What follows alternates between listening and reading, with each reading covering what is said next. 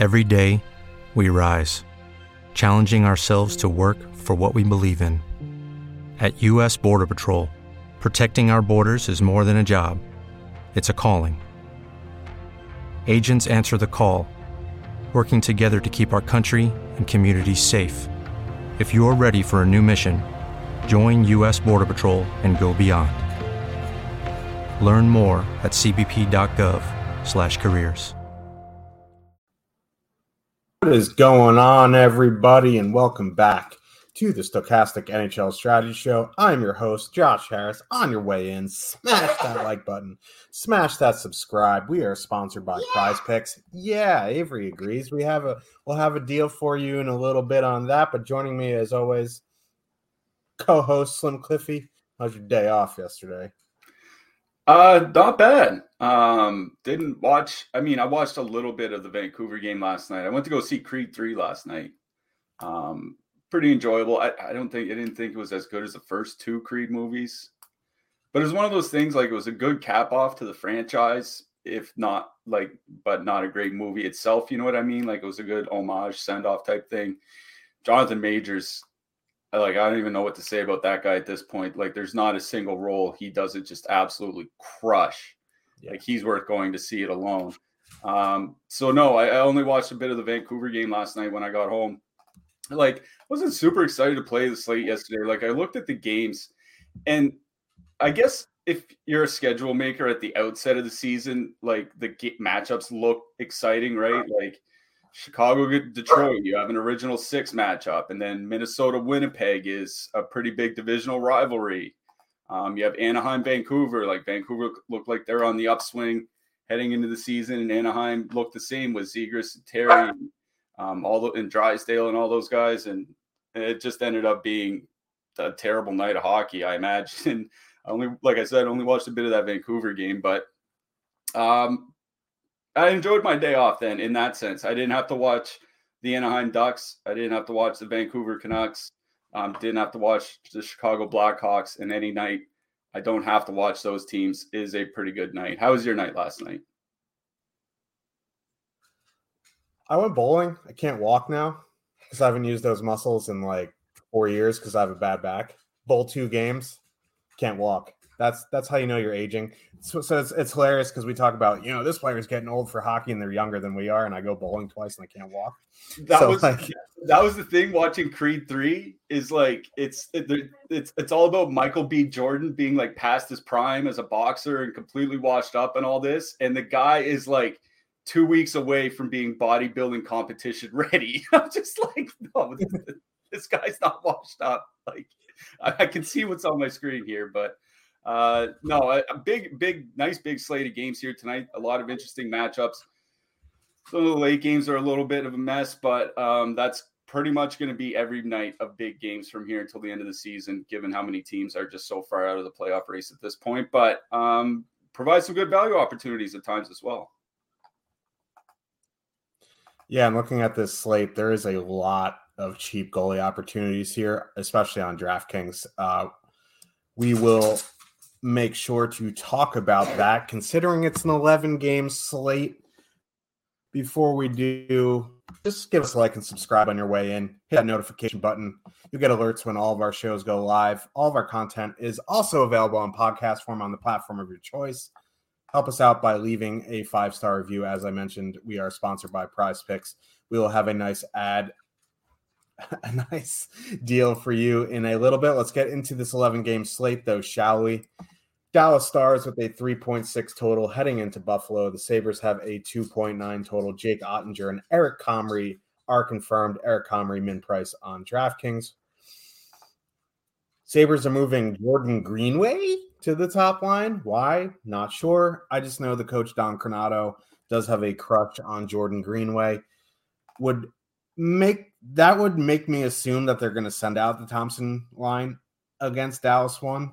I I don't know if Jordan Green like Jordan Greenway, yeah, will help defensively, but it's I, I still don't think it's going to be like a lockdown line by any means, and it's definitely going to hurt them defensively or offensively. I mean, so I, I kind of like Dallas one here six seven percent is fine on 11 game slate they haven't been firing on all cylinders here so You know, I don't know in my one to three. I haven't built my lineup yet, but I, I just don't know if I'm going to make them a priority. That being said, they're barely over 20k now. They've in the 22ks for parts of the season, so there is a discount there. So push comes to shove, I'm on the Dallas side here. What side are you on? Yeah, I think it's pretty interesting when you're talking about the top stacks on the slate here tonight. I'm talking about top stacks, at least by price. Like you basically have six pretty good lines, all within about three thousand, less than three thousand dollars of each other that you can use as a primary stack. Um, this Dallas top line being one of them. Um, you know, we'll talk about Colorado, Pittsburgh, Dallas, um, Boston, those teams a little bit later. But um, I think that's why you know you're not seeing much ownership on Dallas, despite the fact that it is a very good matchup. I don't mind playing Dallas one here actually because for well for a number of reasons. One, like they've just been a pretty good line all year. Yeah, they've had their ebbs and flows. You know, right now they're only scoring two and a half goals per 60 minutes per, at five on five over the last four weeks. They're, they're only shooting seven and a half percent. Um, you know, the league average is eight and a half. You got to expect that'll probably turn around at some point. And more than anything is the Buffalo penalty kill. Like the Buffalo penalty kill is still pretty awful. Um, I was just looking, you know, basically over like their last 20-ish games, like their last 20 games exactly. No team has given up more shots against per 60 minutes while on the penalty kill, and no team has given up more goals per minute while on the penalty kill. Now, Buffalo's only saving grace is they they don't take a ton of penalties. They're under three times shorthanded per game for the season, which is you know fair bit below the league average. But they're having a really tough time killing off the penalties they do take. And even as the Dallas penalty kill has struggled over the last couple months, you know, they're still better than most penalty kills in that stretch. Um, it's, you know, they're struggling for how elite they were. They're not struggling compared to other, you know, good lines, good power plays in general. So I really do like the Buffalo top line here. Um, the question is whether to go to any or the Dallas top line. Sorry, the question is whether to go with any of the Dallas depth. Now, Ben Johnston and the, Dadonov is a pretty interesting line. Like they have been really, really good since Dadonov got there. It hasn't been a big sample though, but you know, Dadonov and Johnston, Dadonov and Johnston have been heavily carrying the play when they've been on the ice together. Um, so I think they're fine, but I'm gonna be honest. I think it's the Domi Seguin Marchment line that I like better. Um, kind of as a filler from the Dallas side. And the reason is this is I think Max Domi going to Dallas, you know, these Dallas Stars, uh, is kind of an underrated pickup for them. Like, I was really thinking about this over the last couple days. Like, at this point of their careers in March of 2023, is there a big difference between Max Domi and Patrick Kane? And I don't really think there is, especially when you consider that Domi's versatile. He can play center and the wing. So like I'm just wondering, like Domi is a really, really, really good playmaker. Now he's really bad defensively, which is why he tends to bounce around the league. But I think he's a guy that could really help Seguin and especially Marchment. Like, pretty sure Marchment went like 30 games without a goal, and then the first game with Max Domi, he scored like in the second period. This guy will have a good, I think, will have a good effect offensively on him. You get those depth matchups from Buffalo, especially once you get past the top pair uh, on the blue line, I, I don't mind Domi, Seguin, and Marchment. You know, you don't have to stack all three. Two man is fine, but I don't mind them as a, as a you know a secondary depth option here tonight. On the Buffalo side, I'll I'll just say like right out of the gate, I do have a little bit of interest in Cozens, Quinn, and Mittelstadt. Like Cozens is just gen- genuinely a good two way offensive threat. Like there's no way about that now. He's a good playmaker and he's a, he's a good finisher. Like that's just what he is, even as young as he is.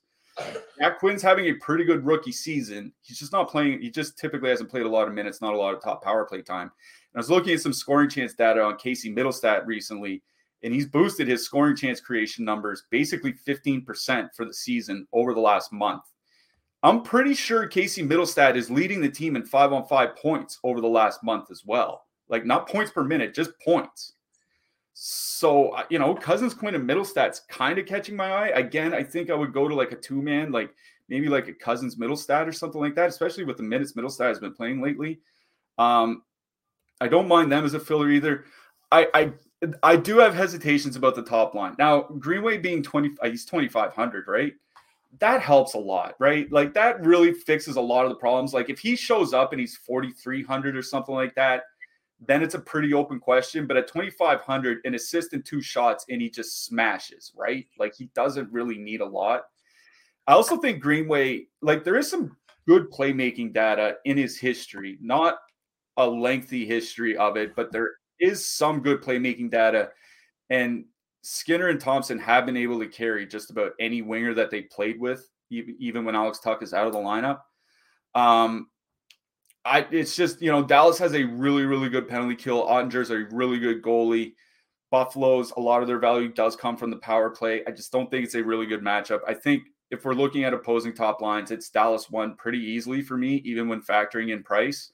And I don't mind um, that, you know, a, maybe a two man from that Seguin line either.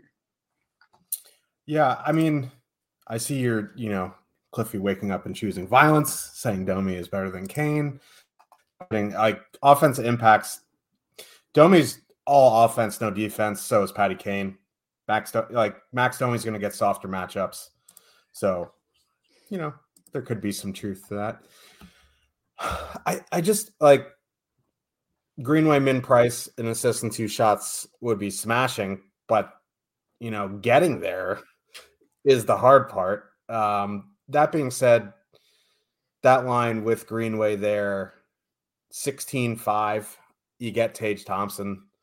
It's fine. Like you can leave Greenway off and go Thompson Skinner, but like Dallas is a good defensive team. Dallas has a good penalty kill. Jake Oettinger has been struggling recently, but you can't always count on Jake Oettinger to struggle. So yeah, I think Dallas one's my favorite in this game. I don't mind Domi Marchment or Domi Seguin two man.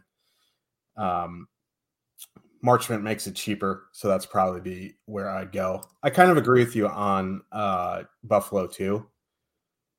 Very cheap two man there with Casey Mittelstadt at 2,700, Dylan Cozens 5,500, 8,200 for the two of them, avoiding top line matchups you know, there's some expensive stuff that you might want to jam later. Don't even mind a Mittelstadt one off. He's been playing like 17, 18 minutes a night, and he's been doing stuff in those minutes. They're not empty minutes. So, yeah, I do. I mean, I'm I'm pretty sure Casey Mittelstadt has reached double digit DK points in like half his games since the All Star break. Now, double digit DK points isn't a lot, generally speaking, but if he can get to like 11 or 12 points for um, for 2700 uh, like i will take that all day long. Oh yeah for sure. So yeah he's definitely in the mix as for me for one off if i need a cheap guy. Let's move on to the next game here Philadelphia Flyers with a 2.3 total heading into Carolina. The Hurricanes have a 4.1 total. Felix Sandstrom is confirmed Pyotr Kuchi Kochetkov is probable. He was in the starters crease this morning, and he's also min price on DraftKings. So if he does end up starting, there's your chalk. Uh, Sandstrom also 6,700 on DraftKings. So um, could be an interesting game to grab some goalies here. Uh, Carolina kind of had a pretty big letdown for a lot of DFS players when they played the Canadiens That was in Montreal. Now, now, now they're home. I, I, I still really like going back to Carolina one here.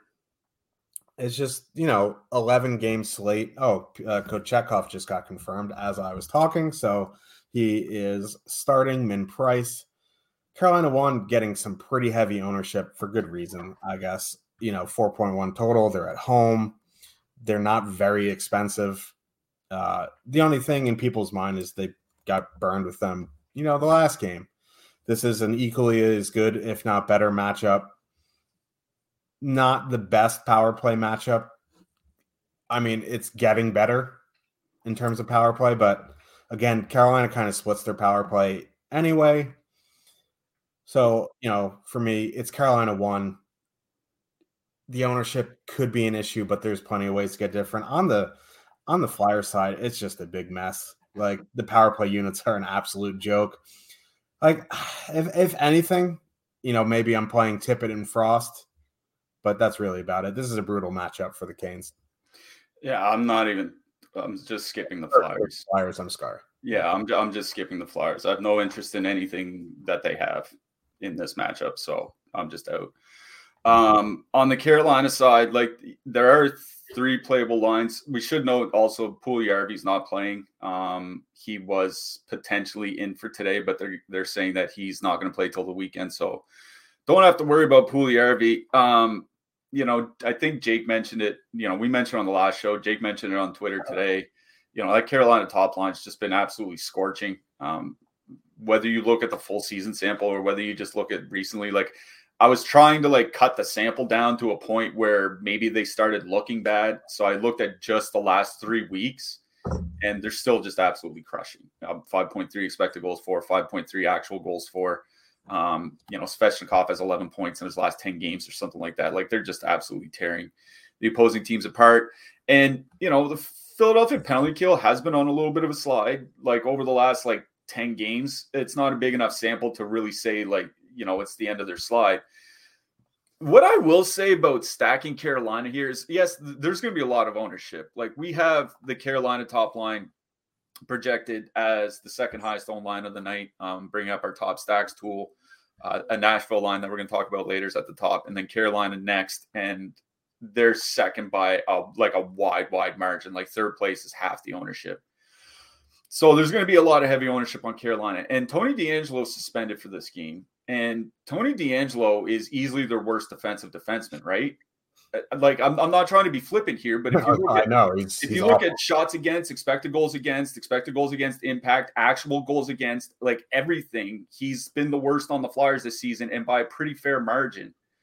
If you take him out of the lineup, it's going to hurt them offensively, but I think it's probably going to make them be better defensively. Like it would be pretty hard to cut for to uh, for a defenseman to step in and be worse defensively than DeAngelo has been this season. So, like maybe the Flyers, you know, it's kind of addition by subtraction, that type of thing. Um, at least for this specific matchup. So that would be my, you know, one concern about playing Carolina um, is that the Flyers might be a little bit better defensively than they otherwise would be. Um, and then, you know, could could this be a game where you know Carolina's up three nothing after the first period and you know Sebastian Aho ends up playing 15 and a half minutes or something like that, right? Like Carolina's in that position right now where they don't really have to worry about winning games. They should try to stay in first place in their division, but it's not like a massive concern. They're not fighting for a playoff spot. So as good as Carolina's top line has been, like I think there there are reasons not to play them. I'm, I'm not going to say don't play them because they have been exceptionally good and they're not expensive.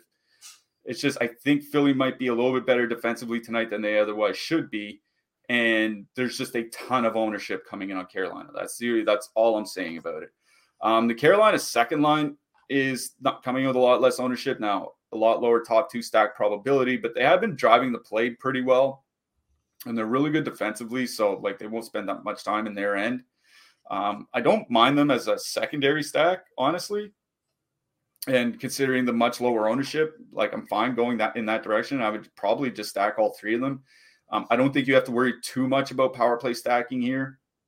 I would stick to even strength, and that second line has been controlling the play, riding percentages a little bit, but still generating a fair number of shots. Um, and they're controlling like 66% of the shot share. So I do like that second line as a filler quite a bit, but yeah, Carolina top six here. Yeah, it's just a matter of like if you're comfortable with the ownership, I think they're a fine play. Like the way Carolina matches at home, it kind of changes Sometimes they send out the Staal line, sometimes they send out the Aho line. This isn't a game where line matching is super important. You know, there, there isn't like a line on the Flyers where you're like, well, I'll need to avoid them. No matter who they go out against, I think they'll be fine. Like, I think, you know, who who comes in for is it Seeler or Braun? One of those two is coming in for Tony DeAngelo.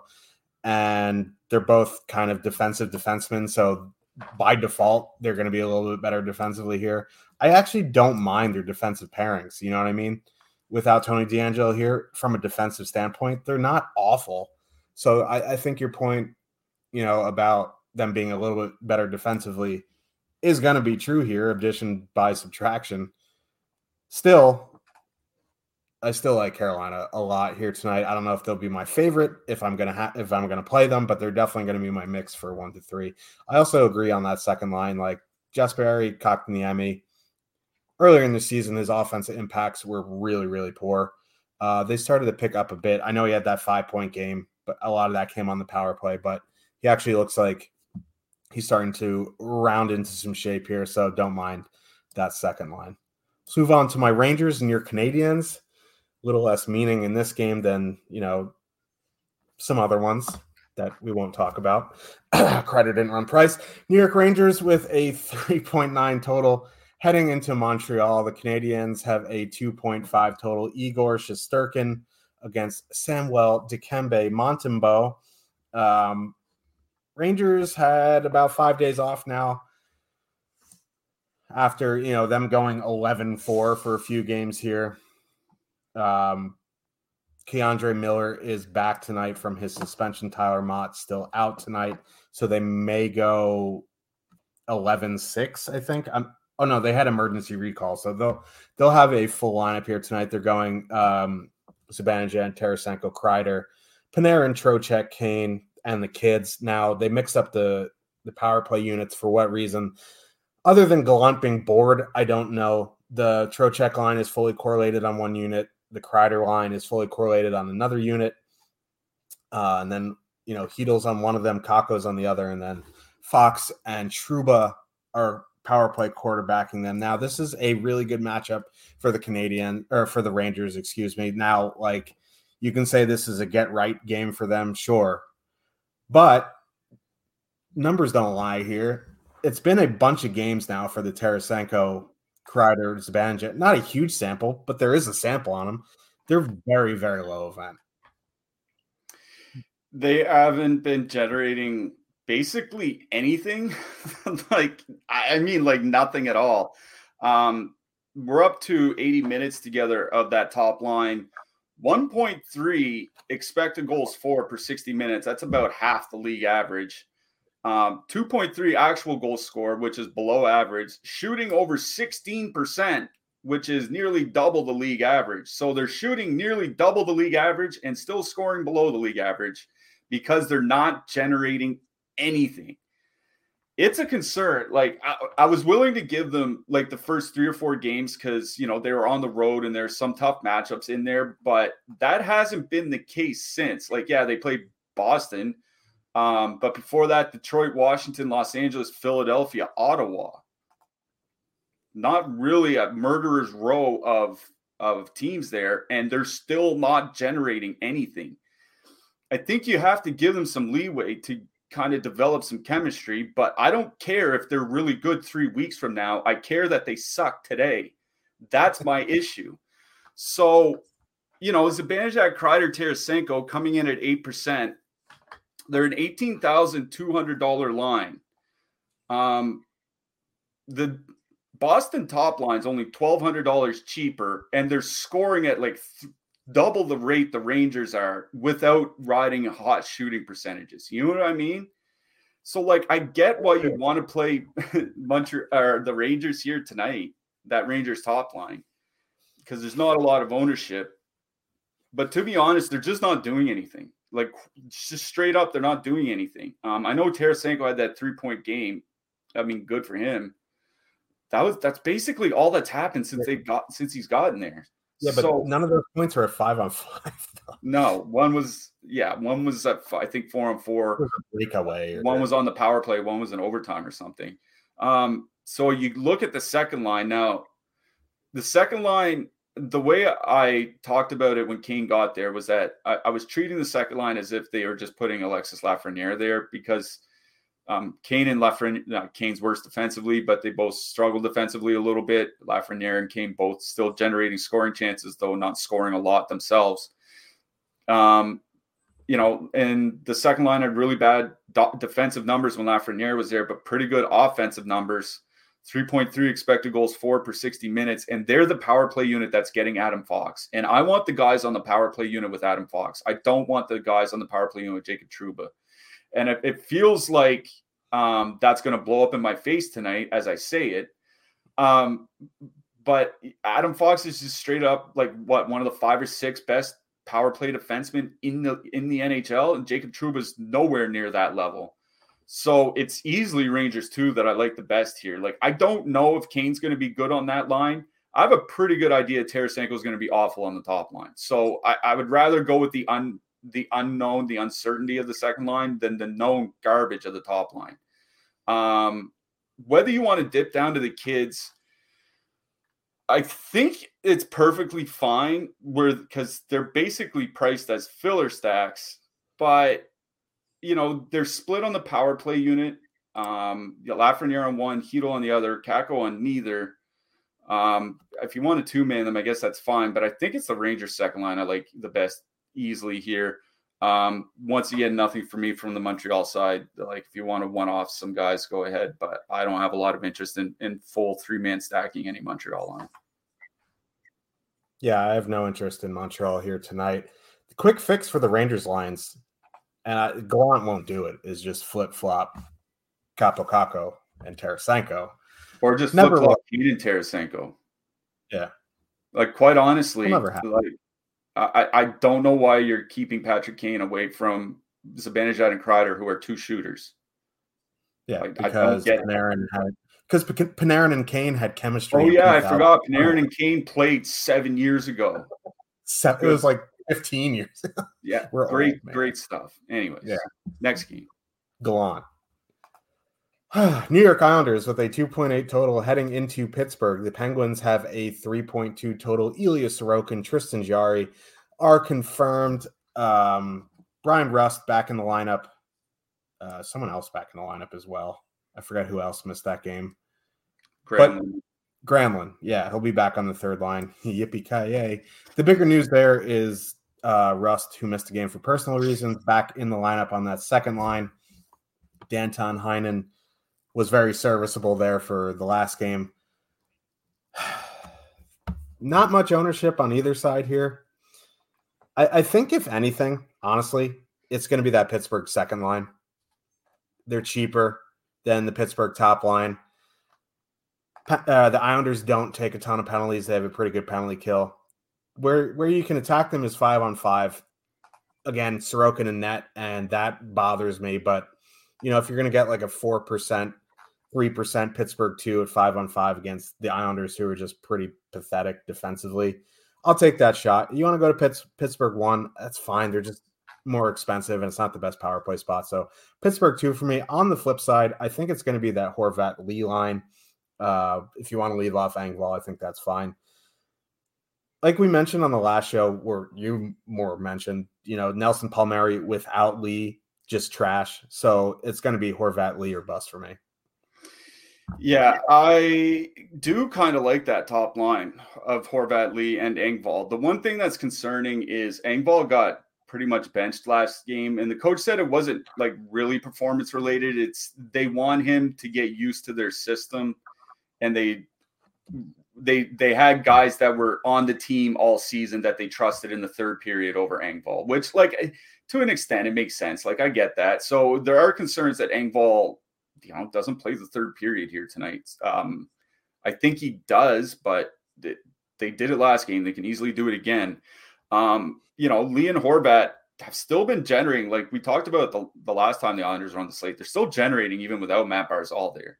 3.1 expected goals for and over 100 minutes together. 3.1 expected goals per 60 minutes in over 100 minutes together. Problem is shooting three and a half percent, and I think you know a shooting percentage decline when you lose a playmaker like Barzal kind of makes sense, but three and a half percent is you know that's way too low. Um, even if they were double that, I would still say it would it would be too low. Um, you know, Anders Lee does have 32. He's over three shots per game with five goals in his last 10 games, so he's still doing stuff. Um, you know, it's just a matter of whether you want to include Engvall or not. But I do like that Islanders top line here in this game. Not a lot of ownership coming in under 5% owned. Pittsburgh penalty kills terrible, like just absolutely awful. The only thing that's saving them ever is goaltending. Um, now, the Islanders don't draw a lot of power plays, um, but they can get there even without Barzal. Um, so I don't mind that top line. I'm with you. I think that's it from the Islanders. I on the Pittsburgh side, it's a little bit tougher. Like, you know, we were talking on Tuesday's show about the Pittsburgh top line. They have a hundred shots on goal in the last 10 games. Just the top line, the three guys on the top line, and they have five goals, like shooting 5% at all strengths. You know what I mean? I like maybe they are wasting a few shots, but five percent over a hundred shot sample, like that's they it has to regress eventually. The problem is is that it's facing Ilya Sorokin. Um, I think I'm kind of with you. If anything, I would probably dip down to the second line. Uh, I, I, don't think it's a great power play matchup. I don't want to stack a top line over 20K in a bad power play matchup when they're a bad power play anyway. So I'm with you. Malkin, Rust, and Zucker, they've been really, really good. Um, just their last 60 minutes together 4.3 expected goals for per 60 minutes that's just a monster offensive number. It's just they have to finish. Um, if they start finishing they can fill the net. Um, so i'm with you. Pittsburgh 2 islanders 1 that's what i'm looking at in this game. Yeah i mean one of these times like pittsburgh one's just going to blow open the, the doors and just like destroy a slate. Could be tonight I, I don't know but like i'm not banking on it with a 20k line in a tough power play spot coming up against one of the probable finalists for the Vezina Trophy. So, you know, I'm going to dip down to the second line. As we mentioned, up the hop, we are sponsored by Prize Picks. You can get one free month Stokastic Plus Platinum and a $100 deposit match bonus when you sign up and make a deposit at Prize Picks. The key here is to click that link in the description. Um, it will take you to where you need to go to sign up one month of Stokastic Plus Platinum is a $120 value, get, gets you access to all of our tools for all of our sports on stokastic.com. As you know, if you're in a legal state or a state that isn't legal for sports betting, prize picks is where you need to be. It's prop based contest. No sharp optimizers mass entries. I have not peeped Jake's Twitter yet today, but he usually puts out a six pack of picks. Um, you know, he's a little bit better at the prize picks than I am because prize picks isn't legal in New Jersey. So, but as Cliffy always mentions, and I actually remembered, if you do get that Stokastic Plus Platinum, you will get that shot prop tool that comes with it that Cliffy is about to pop up on the screen at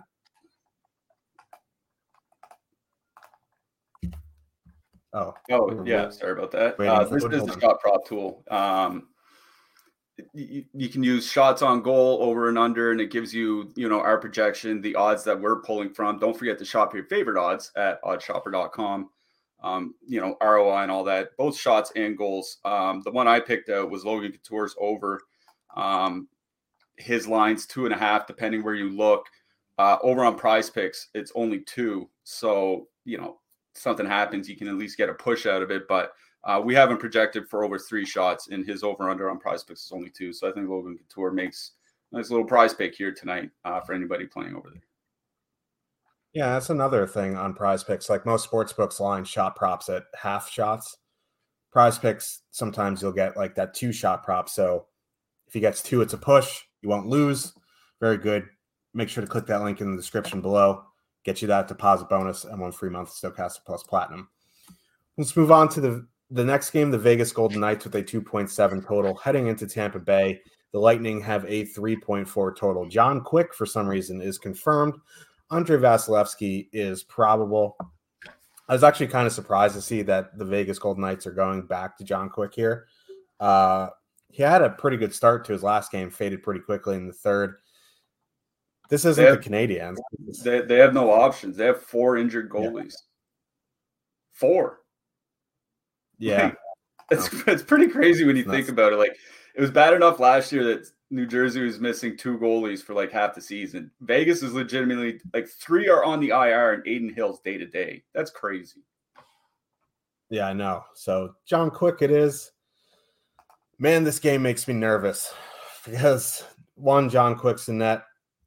Tampa's getting fairly low ownership here. Now they're expensive. They're over 22K, but they are fully loaded here, fully correlated.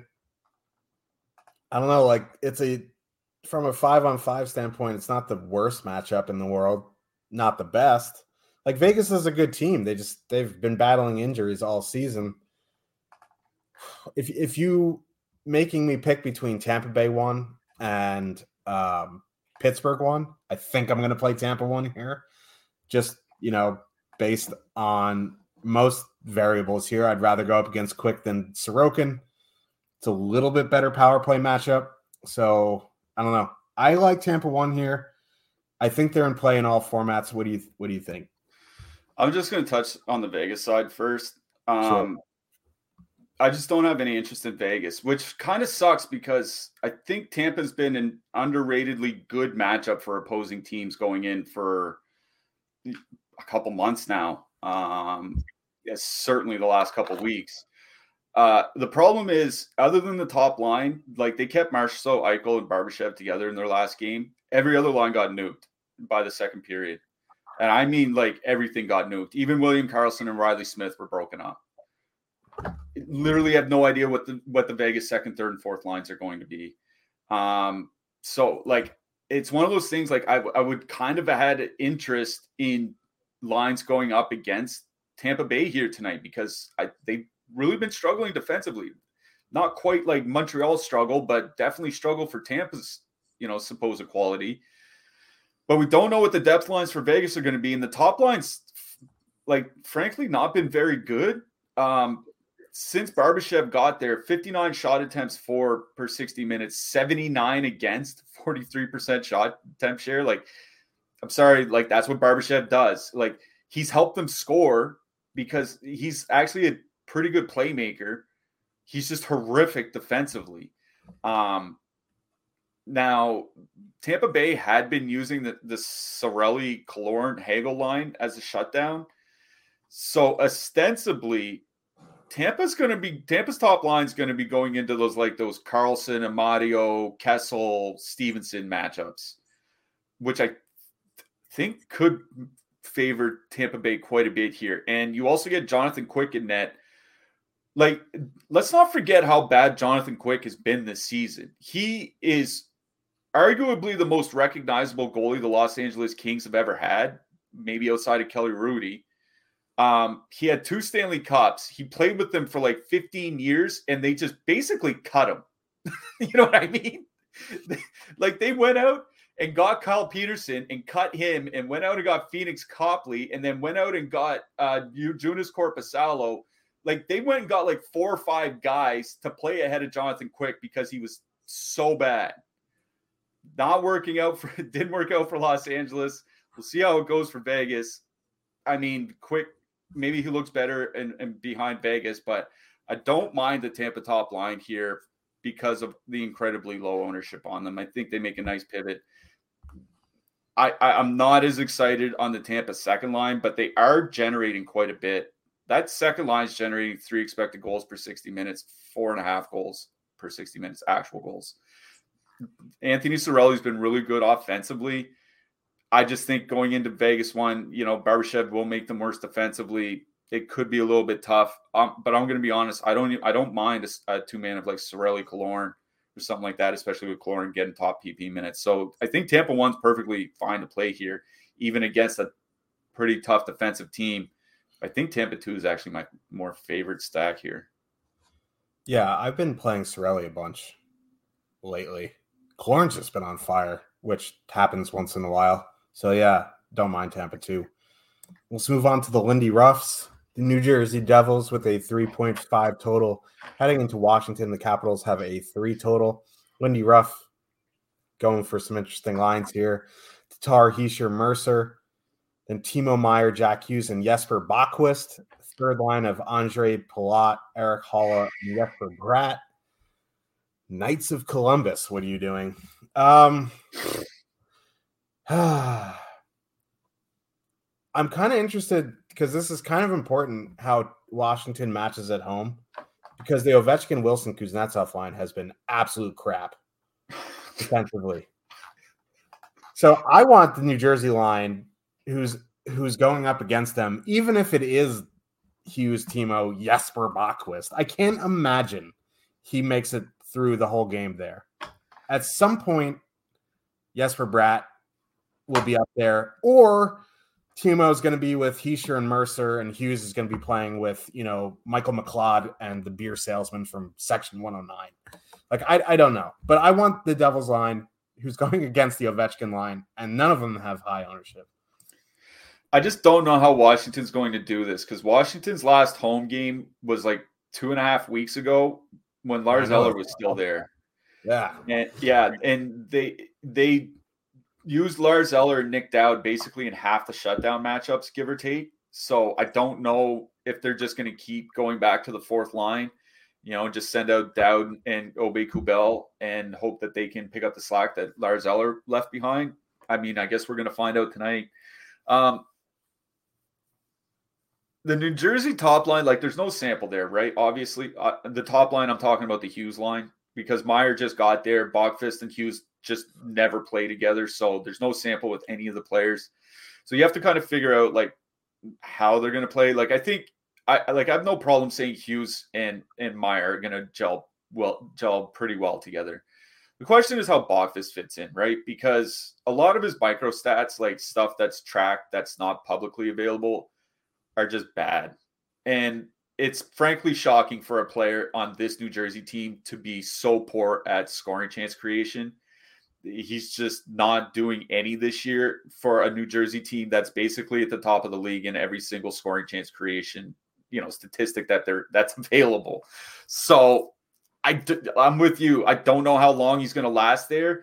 And if it's one of those games where he does end up staying there, like is it is it guaranteed to be like a blowout or is it like a 2-1 game and they ju- they're just going to leave him there cuz he adds some sort of checking dimension to that line or something you know what i mean so i, I honestly think i'm go I, I prefer the tatar line here tatar hischier mercer like i don't know exactly what the matchups are going to be because we don't know how they're going to treat it without lars eller around i'm assuming that the Hischier line isn't going to see any of like the quote shutdown matchups, which means, you know, probably not a lot of Backstrom, probably not a lot of Dowd. And I think that's going to line up pretty well for them at five on five. And they've been like just absolutely unbelievable. Like, quite frankly, unbelievable. 4.6 expected goals for per 60 minutes of five on five. It's like 80% higher than the league average. Um, 4.8 actual goals. So they're not, it's not like the Pittsburgh problem where they can't score. They're scoring a lot. Um, you know, Dawson Mercer, 36 shots in his last 10 games. Where where this came from, I don't know. He has good offensive numbers. Nothing that seemed to indicate this, but I think he's played over 20 minutes in three straight games, and that includes games with two games with Timo Meier in the lineup. So he's not the guy that's going to lose his role. If anything, it'll be Tatar that gets pushed down and Meier gets moved up. I think that line's been really, really good. I don't think they see much of the shutdown matchups. Um, they are, you know, the much cheaper line, no ownership, like less than 1%. I think Hischier, Mercer, and Tatar is the line that I like best on the New Jersey side. If I leave anybody off, it's Tatar. I think if the line gets moved around, he's the one that leaves. It's just a guess on my part, but I think that's the way I would lean. On the Washington side, Mantha and Ovi playing together is interesting to me because man, if you look at Mantha's stats data like some of the uh, the non-publicly available stats like i just talked about they're pretty much similar to what he was doing in detroit the problem in washington has been playing 12 minutes a night on the fourth line you know rather than 17 or 18 minutes a night alongside dylan larkin with top power play minutes like th- that's basically been the difference um, if you work out his goals um, per minute and transfer that to a per game average. It works out to like 29 goals in a Washington uniform every 82 games. And they've been good together 3.1 expected goals for per 60 minutes and over 60 minutes together, 3.1 actual goals for. Like, there's a little bit of heavy ownership, but they're not super expensive. So I don't mind Washington one here, but I think it's the Hischier line I like best in this game, and it's not particularly close for me. And it feels weird to say considering Jack Hughes and Timo Meier are playing together. Yeah, T- Timo's last game, he did get moved up with um and Mercer. That's where he should stay. I think. I feel like he'd be best with Nico Hischier and just have Hughes and Bratt and whomever there. You know what I mean? Like Hughes and Bratt have redonkulous numbers together.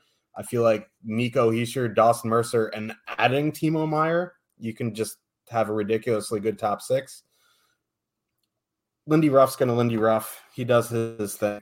I mean, let's. The other thing here too is is New Jersey's not playing to win this game, right?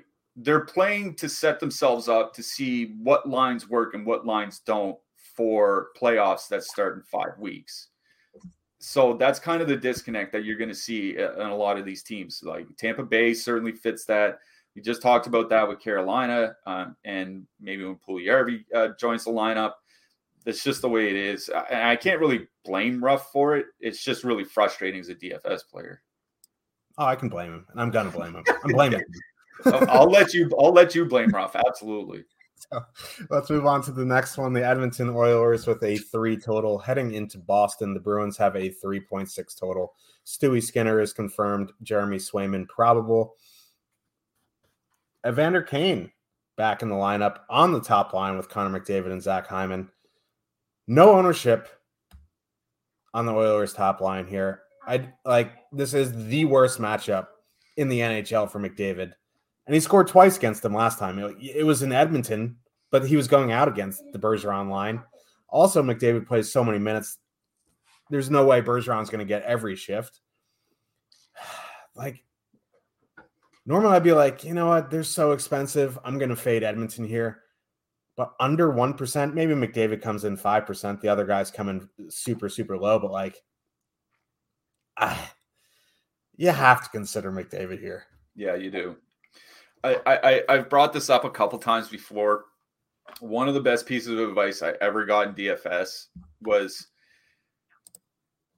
there are you know this was back in like 2017 or 2016 or something at that time when Sidney Crosby was legitimately the, you know the best player in the world and we talked about it was Crosby going into Carolina or something like that.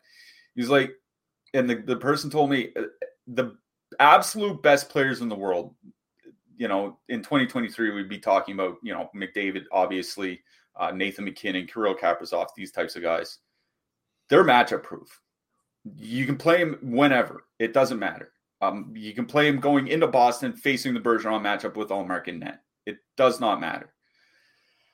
The only thing that matters is the price and the ownership because these guys can absolutely nuke anybody on any given night. And like you said, you know, the rest of the team didn't do a whole lot. McDavid scored twice in the last game against Boston in the Bergeron matchup.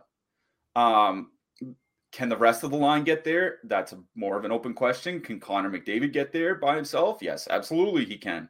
Um, and when you're talking about a line coming in under 1%, I think the problem is will Evander Kane be there all game long and will he be good? Because he hasn't, he's only played like two games or something in the last three months, give or take. Um, now, McDavid and Kane have typically played really, really well together, even without Leon Draisaitl on the line. Like over four goals, per, like around four goals per 60 minutes of five on five, going back to last year in 450 minutes together. And they're not shooting like 13 or 14%. They're shooting under 10%. Uh, like they're just generating a lot and finishing. The Bergeron matchup is a brutal matchup. I don't know. I'm not going to say you have to play if you're a single entry, you have to play Edmonton or anything like that here tonight. If you're 20 maxing, I think you should absolutely get at least some one off McDavid in your lineup. If not, maybe a, a, a Edmonton top line stack somewhere. Certainly, you're playing them if you have 150 lineups. And don't forget, like if you're playing Edmonton one and you're playing 50 lineups, you probably don't meet, need more than like two lineups to get way over the field, right? Like there's not going to be a lot of them. So I would play Edmonton one just because of how good McDavid is and how low ownership there is. There's just no other. There's no other reason to play him. There's no matchup or reason or anything like that, or a bad penalty kill or a bad goalie. Nothing like that. Um, it's just ownership. The rest of the lineup, I would just leave it by itself. I'm not playing Draisaitl, you know, carrying around Yamamoto. I'm not playing Yamamoto himself. Just I'm just not doing any of that. Uh, the question is what to do with the Boston side because you got to assume if you're going if they're matching up against McDavid, they're probably going to match up against Ekholm quite a bit too. Now, the Boston top line has been like great since DeBrusk came back. 4.3 expected goals for per 60 minutes, 5.6 actual goals, shooting 12.5%, which is a little high, but not super extreme. Um, you know, but Marchand hasn't been shooting a lot, only 23 shots in his last 10 games. Kind of, you know, kind of a bad matchup. Like I think on the Boston side, I kind of like the second line. And I, I I don't know if I would full stack, but I would definitely do like a Krejci Pastrnak or something like that, right? Because Edmonton does take a lot of penalties. The penalty kills t- typically not been very good. Pastrnak's still shooting a lot, 40, I think 40, 44 shots in his last 10 games. Um, you know, that second line from Edmonton Draisaitl and Yamamoto are just a horror show defensively. So, you know, lots of penalties for Edmonton, not really a good penalty kill. Um, not a good five on five defensive line. I think I kind of like Boston too here. Yeah, and they're also going to avoid Ekholm. So, yeah, David Pastrnak. Uh, can you put him in the McDavid conversation as matchup proof? Certainly. So, like, yeah, I, Boston too. I don't even think you need a full stack. I mean, he is he is coming in double digit ownership here, so maybe you don't want a one off. You want to bring you know Krejci along for the ride. But yeah, do really like that second line. Let's move on to a game I wish wasn't on the slate. I'd be a lot happier. San Jose Sharks with a three total heading into St. Louis. The Blues have a 3.6 total. Kaapo Kähkönen and Jordan Binnington confirmed. Blues have moved Pavel Buchnevich to center. That was they've talked about it for a while. They're actually doing it now. He's centering Kasperi Kapanen and Jakub Vrana. I actually like that line. It's just three wings on on uh DraftKings. That moves Alexei Toropchenko Robert Thomas and Jordan Kyrou. Why? I don't know. Um, like that brings the Sharks into play for me. I think the Sharks are in play anyway. Does it? I don't think I'm full stacking. I don't mind Couture Barabanov. Also, don't mind Hertl Eklund or Euclid or however you pronounce it. Like Hertl Eklund, Euclid, ukulele, doesn't matter. 70, 7,800 for the two of them. Blues don't take a ton of penalties, and they also have a their penalty kills not god awful like it was earlier in the season. It's okay, but like I don't know. I think you could do a lot worse for a three road total. You know what I mean? my focus is on the blue side, but the problem is these lines kind of are a mess. But like Buchnevich, Vrana, two man, I think is fine. Like I wanted to play Thomas Buchnevich Kyrou tonight, but now with Toropchenko there instead of Buchnevich, I almost have no interest in that line. What do you what are you seeing? Uh, the pro I mean, I guess the one problem with Buchnevich, Vrana, um, and Kapanen is triple winger on DraftKings, right? Yeah. Um, what I will say is there are a lot of double center stacks you can go to tonight. Um, MacKinnon Compher from Colorado. Um, you can certainly, I mean, the other side of this game, San Jose, you can do Hertl and Couture if you want. I wouldn't. Obviously, Hischier Hughes are, is always a double center stack that we use. Um, you know, you can certainly use uh, the Buffalo double center stack if you want. So, like, there are double center stack options, or you can just one off the center. It doesn't really matter.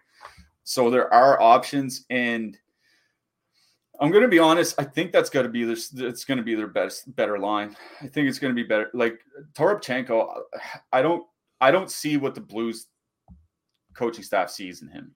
I, like I don't get it. Uh, like I haven't watched him a ton. Obviously, like I've probably watched him in fewer than a half dozen NHL games. There's nothing about his AHL profile that sticks out. None of the prospect people that I've read or or, or you know speak with are excited about him in any regard. Feels like he's just a guy on the line, and I don't like playing lines that are not just yeah. guys. Well, so Buchnevich, Vrana, Kapanen, like you know, we know if Vrana's anywhere as close to the player he's typically been over the last five years, he's not a thirty-one hundred dollar winger. He's a fifty-five hundred dollar winger, right? And Buchnevich we'll see how he does at center. And I've been talking about Kapanen. Like Kapanen's big problem is just that he sucks defensively. He's not a bad offensive player. You don't need to be a great defensive player to, you know, take advantage of this Sharks team. So Buchnevich, Vrana, and Kapanen is where I would go. I'm not worried about power play units because their power play sucks anyway. And their power play units right now are so stupid. And, yeah, and they're just a mess. I do like Buchnevich, Vrana, and Kapanen because I think if uh, Vrana like starts playing the way he can, like his price comes up by 2000 it could come up by $2000 by the end of the season i think it's just a nice price for what could be a good offensive line in a really good matchup that's not coming in with much ownership so st louis too going to be honest i don't have any interest in the san jose side they're coming in way higher owned like would i rather play hertl zetterlund eklund at 7% or buchnevich vrana kapanen at 6.5% right like I would rather play the home team with you know one guy that's Zetterlund was just yeeted by the Devils. They didn't care about him. Um, Eklund Eklund showed well in the AHL, but Hertl's really not looked good for a while now in San Jose. I think San Jose is kind of the bad chalk I don't want to play tonight. So I think you know these are both going to be chalky sides considering their prices. I'd rather take the home team, rather take the better players. I'll go Buchnevich, Ron, and Kapanen. That makes a lot of sense, and that's why we have more than two eyes on the show. Get different viewpoints. Maybe I can cross off San Jose now. Maybe I'll still get sharked later. I don't know. We'll see. I it, I just I have a real strong feeling that no, no matter what I do with that game, it's going to screw me. So, you know. Oh yeah, this game is the worst on the slate by far. Yeah, this game. Yeah, sucks. I'm just I'm just ready to live with it. Get one free month of Stokastic Plus Platinum, and your first bet is covered up to $1,000 in first bet insurance when you sign up. Make a deposit and make your first paid wager at BetMGM. The most important part click the link in the description below. If prize picks isn't available in your state, BetMGM most likely is. And you're getting one free month of Stokastic Plus Platinum when you sign up. $120 value, as I mentioned in the last read. That's every tool on our site for every sport. All you need to do after you click the link in the description is follow the steps and deposit $10 or more. You place a bet on literally whatever you want. And after that bet settles, MGM will shoot you an email with how to get your free subscription to Stokastic Plus Platinum. It's that easy. Your bet doesn't even need to win.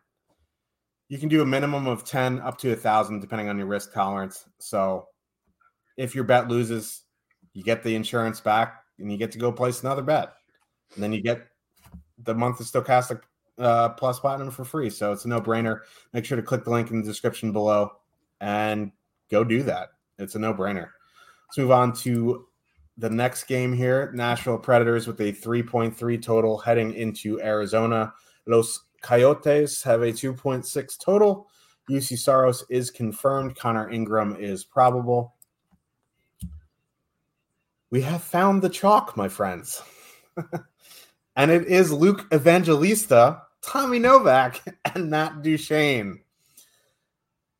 Just, just end me. I mean, you you put some things in the chat about Tommy Novak, and he's looked good. Evangelista's actually looked pretty good on the power play. Matt Duchene is a good player, but come on, man. 20 plus percent on 11 game slate. Like, yeah, I know it's price driven Evangelista's 2,800 on the top power play, and the Yotes take a Brinks truckload of penalties. But like, I ah, I, I just don't think I can eat that ownership. If they, this is one of those stands, plant the flag. If they burn me, they burn me. I'll, you know, get some ointment for tomorrow's show if we have a show tomorrow, and I'll put it on. I'm on the Arizona top line here. They've been rolling. Um, that's where I'm at. Arizona top line and we don't even really know what the Nashville lineup is going to look like, right? Because um, they, you know, big surprise, they broke up their lines um, last game, and you know, there's nobody that writes about that team anymore, so we don't have any idea what the lines are going to be um, for tonight. We're assuming Evangelista and Novak stay with Duchene, but they didn't last game. Um, in fact, if I'm not mistaken, um, who was it that scored twice uh, in that game um, against Vancouver? Was it was Evangelista, wasn't it? Um, uh, it was on. It was on. Th- yeah, it was Evangelista, and Evangelista yeah. scored both his goals after he got moved off Duchene's line. Right. So, like, is he going to be back? Is he? Did he get moved away from Matt Duchene, score twice, and they're going to put him back with Matt Duchene? Is I can't imagine a coach thinking like that. It could be John Leonard up there again. So right, it could be Cody Glass. Um, could be um, anybody. Right. That's kind of the problem with Nashville is that we don't really know what this lineup is going to look like. You know, I would guess that Duchene and Novak are, at least are together. As for the rest of the lineup, you know, Sissons Trenin and Cole Smith was the only line that stayed together last game. Is that the only line you can rely on to stay together? Like when you consider when you consider that Nashville's, you know, they're mi- still missing Filip Forsberg and traded a whole slew of players. Um, you know, maybe they're a little bit better defensively because of some of the guys they got rid of, but like, I'm sorry, like trading um, you know, Niederreiter, Mattias Ekholm, and losing Filip Forsberg to injury is not going to make your team better by any stretch of the imagination. I think I think I'm with you. This is the this is the chalk that I'm fading. Like I I I, I said I didn't want to play San Jose. I'd rather play San Jose than Nashville. Um, that's about where I'm at. So I think the Arizona top line is is fine here. I'm going to be honest. I have some concerns because no Chychrun and no Gostisbehere was something that I, I've kind of overlooked. And Juuso Valimaki, I think, is a pretty good defenseman. I don't know who else is a pretty good defenseman on that roster other than him, right? Um, I just don't know if they have any good puck movers other than Valimaki, which means anytime they're on the ice without him, they could struggle to move the puck. I think Arizona one's fine to play because they're not coming in with much ownership. I just don't know if I'm as gung ho as I was pretty much the last slate because I watched that game and they didn't look good. And it, Arizona's looked bad a lot over the over the years, but uh, they typically look better over the last few months. But since Gostisbehere and Chychrun got traded, it's been a little bit of a, struggle. At I least from Victor what I've Soder, Victor Soderstrom could turn into a good puck mover. He just hasn't been great. He was young though, so maybe. But yeah, you know that is always a concern. But you know, four percent, under four percent, I think, you know, you can take some stabs for sure. Um, yeah, I like Nashville. Like I don't want to say I'd rather one off Casey Mittelstadt than Luke Evangelista, but I, I think I'd rather one off Casey Mittelstadt than Luke Evangelista. Like I, I just I just can't play a 20% Nashville player other than Josi. Yeah. Which, you know what I mean? Like until Forsberg comes back, I just can't do it. And even if he, you know, even if it's him, I don't think I can do it. Anyway, I don't know, man. It, it, like give me a give me a Forsberg Duchene Glass or a Forsberg Duchene Novak, and I'll play it. Yeah. If it's Evangelista, I, I don't know, Yakov Trenin Matt Duchene. No, I'm not.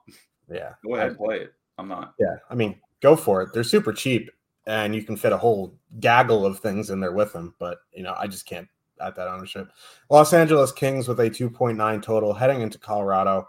The Avalanche have a 3.5 total. Joonas Korpisalo is confirmed. Alexandar Georgiev is probable. Uh, Evan Rodrigues moved up to the second line last game with Mikko Rantanen and JT Compher. MacKinnon, Lekin, and Nichushkin. Uh, the top line I did see like Mikko Rantanen did take some shifts with MacKinnon in that game. He didn't stick there though. MacKinnon does, uh, they do that every game. Yeah, it's like yeah. Rantanen's going to play the like the final ten or fifteen minutes with MacKinnon every game. Yeah, for unless the most part, unless they're up like seven nothing. Yeah, for the most part, that top line did stick together.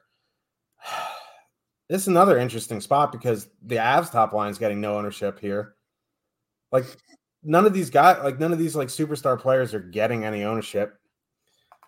I, I like the Avs top line here. What like what am I missing? I mean, I do like the Avs top line as well. Um, I don't think you're really missing anything. Um, I, you know, couple things. One, the Kings. I, the way that this matchup is going to go kind of interests me. Like they had tried using Lars Eller kind of in a shutdown role a little bit and trying to get MacKinnon away from those matchups. Whether they do that again here tonight, I guess we're going to find out. Because the thing is, if Colorado goes into that Kings top line, I've been talking about it on Twitter for like a week now. They're nasty. Yeah. Man. And it's another one of those situations where I'm trying to cut the sample off shorter and shorter to see if they're starting to fall off the last three weeks, 3.1 expected goals for, 1.9 against. That's a 62% expected goal share over the last three weeks. They're crushing the competition. Quinton Byfield, I think, is starting to turn into the player that he was drafted to be. He's basically looking like Kopitar looked seven or eight years ago. Now, not as good offensively yet as Kopitar was at that time, but I think at least offensively, still rounding into that. That feels like a pretty brutal matchup for the Colorado top line. But I don't know if that's necessarily what they're going to do. Because, like I said, they had been using Larry Eller, you know, in a shutdown role a little bit and trying to get MacKinnon away from that. if they can do that, I think the Colorado top line stands a pretty good chance of success here tonight. And I'm like, I'm with you. Not a ton of ownership under 3%. They're, you know, they're less expensive than the Edmonton top line. They're less expensive than the Tampa Bay top line. I do like going back to the well with Colorado one here. So, you know, I'll say it again, even though I think he had three points in the last game and you can leave Lehkonen off, I think is fine. But I really do like Colorado one here. Um, I will mention the Los Angeles second line. Um, they're probably going to see a fair bit of the second line matchup. Um, Compher, Rantanen, Rodrigues. That line really hasn't been that good defensively. 3.2 expected goals against, 2.7 actual goals against. Those numbers are both below average. And the Kings second line has been pretty good offensively, certainly a lot better over the last couple weeks um, as they've gotten more chemistry. So I don't know if I like I don't I wouldn't play them in a single entry or something like that, but that King second line, Fiala, Arvidsson, Danault, if I was playing, you know, certainly like 50 lineups, they would be in a few of them. Yeah, something that made me nervous with the Avalanche top line. I'm gonna have to go back and look. They took Nichushkin off the top power play. They put Lehkonen on, but then the second power play unit was Nichushkin, Evan Rodrigues, or no, Nichushkin, Alex Newhook, Bowen Byram, Sam Girard, and Devon Toews. Like I, don't know what that is, but he was on the first few power plays, and then they flip flopped him. I don't know if it was because they had a big lead or yeah, that was there was four minutes left in the game, and they're up six nothing. Okay. Yeah, so I, I wouldn't worry Ooh. about that. Yeah. Okay. I'm good, bro. You good? Let's get let's move on to the last game of the night. Out of the Sen- Ottawa Senators with a 3.1 total heading into Seattle. The Kraken have a 3.4 total. Mads Sogaard is probable. Philipp Grubauer is confirmed. Cam Talbot got hurt. He's out for at least three weeks. Philipp Grubauer has actually been playing okay. That's new. Um, here we are with Seattle again. Like th- this is a good matchup for Seattle. It's just who do you who do you want to play here? I think I, I think all the lines are in play, but if I had to pick one, I'm going back to Beniers, McCann, Eberle, and then I'd go to Wennberg, Bjorkstrand. If you want to play Gourde, Tolvanen, because they're cheaper, I think that's fine. But the other two lines interest me more. On the Senator side, there's no ownership there. Sens are very power play reliant. So I, I think you can go to that top line is fine. They're just expensive. You know what I mean? Three point it's not like they have like a 3.7 road total. It's 3.1. They have two playable lines. Neither of them are getting ownership. I think it's the Seattle side I prefer. Yeah. Um I I mean I do like the Seattle side, like kind of in a nutshell. It kind of depends where like that Beniers line is another is another one of those lines that's really really riding percentages. They're shooting over 17% in their last 100 minutes together. Like half that rate would be about league average, which so uh, clearly they're just riding super hot. But the Wennberg line, conversely, has been generating quite a bit. Um, Wennberg, Bjorkstrand, and Schwartz um, they're up to nearly 150 minutes together, 3.2 expected goals for, 1.9 against. They're controlling something like 63% of the expected goal share. They've been utterly dominant. Um, now they're probably going to go into the Ottawa top six, and the Ottawa top six has actually been pretty good defensively and certainly improved um, once they got Jacob Chychrun. So I don't think I'm super gung ho on the Seattle side here, especially when you consider they're all coming in with negative leverage. Like, I think if anything, I would just go to Schwartz, Bjorkstrand, Wennberg as a filler. I might even just leave off Wennberg and go Schwartz, Bjorkstrand as a two man. Um, you know, uh, so that's kind of it for me on the Seattle side. Like you're right, they do have basically three playable lines, but it's only the Schwartz line I'm really interested in here. It's the Ottawa side I have more interest in. And the reason for that is that Seattle Beniers line has not been that great defensively. And, you know, Grubauer has been pretty good. He's only allowed seven goals in his last four starts, but then he also allowed 14 goals in the four starts before that. So, like, you know, which Grubauer are we going to get? Um, and there's no ownership coming in on that second line, that Pinto, Batherson, DeBrincat line. They could see a fair bit of the Beniers matchup, which I think is a good one for them. The Pinto line is at three expected goals per 60 minutes over the last four weeks together.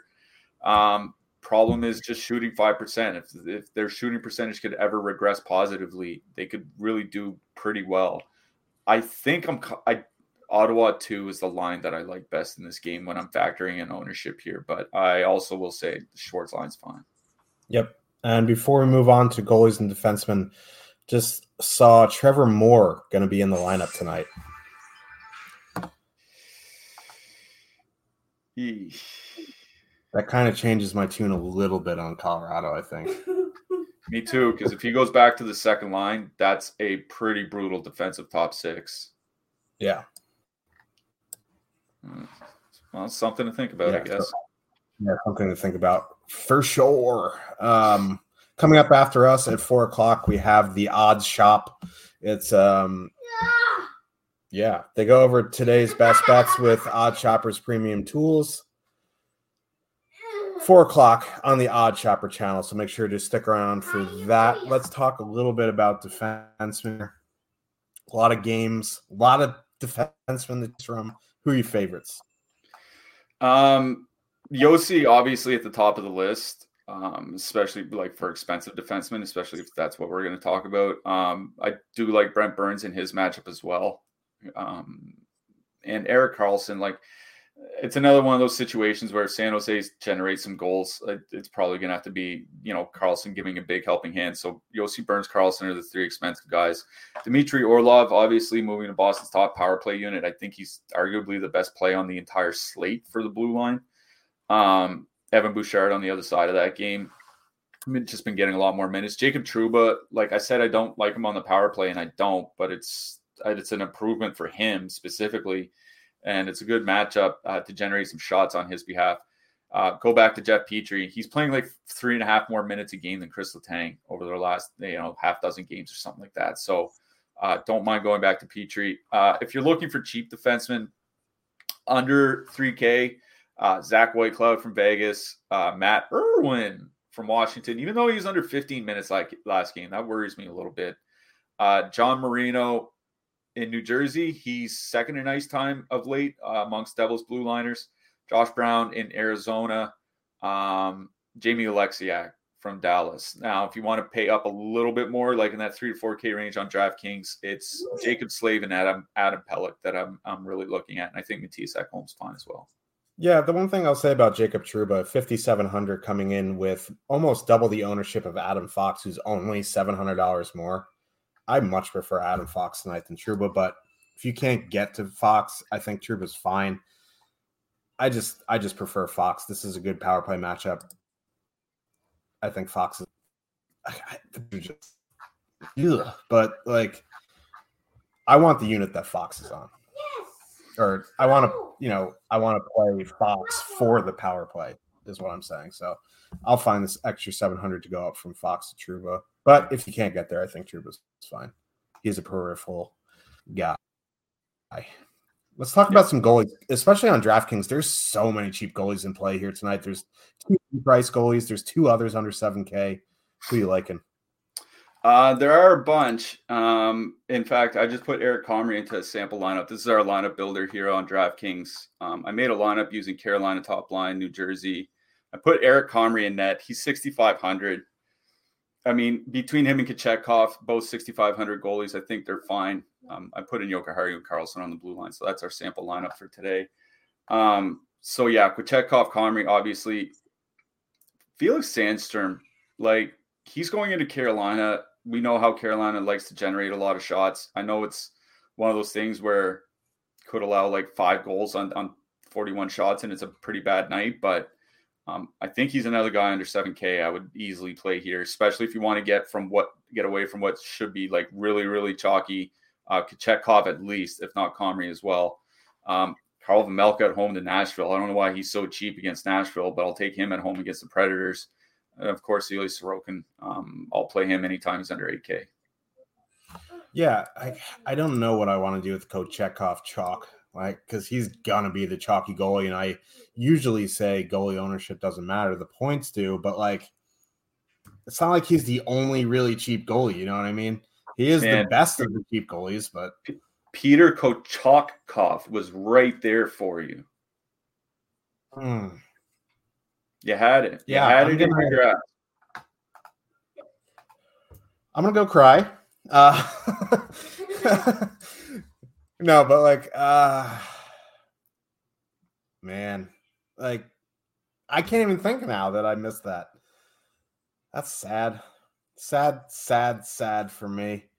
You have any interest in Stewie Skinner? I, he's playable, but like I don't know why. Like I don't know why I would play him. Right?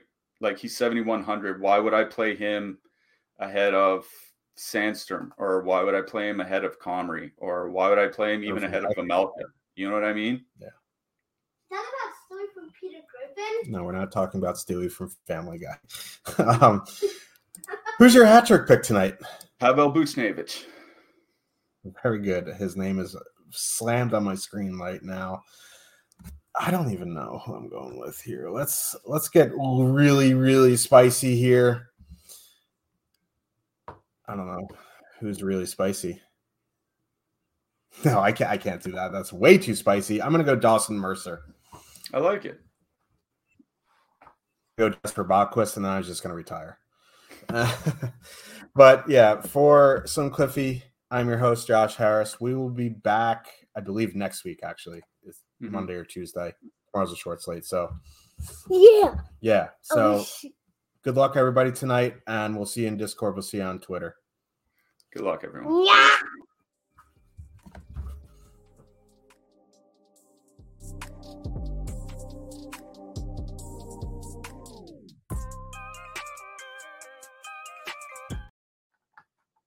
Ooh, forgot to end the broadcast. This is going to come in.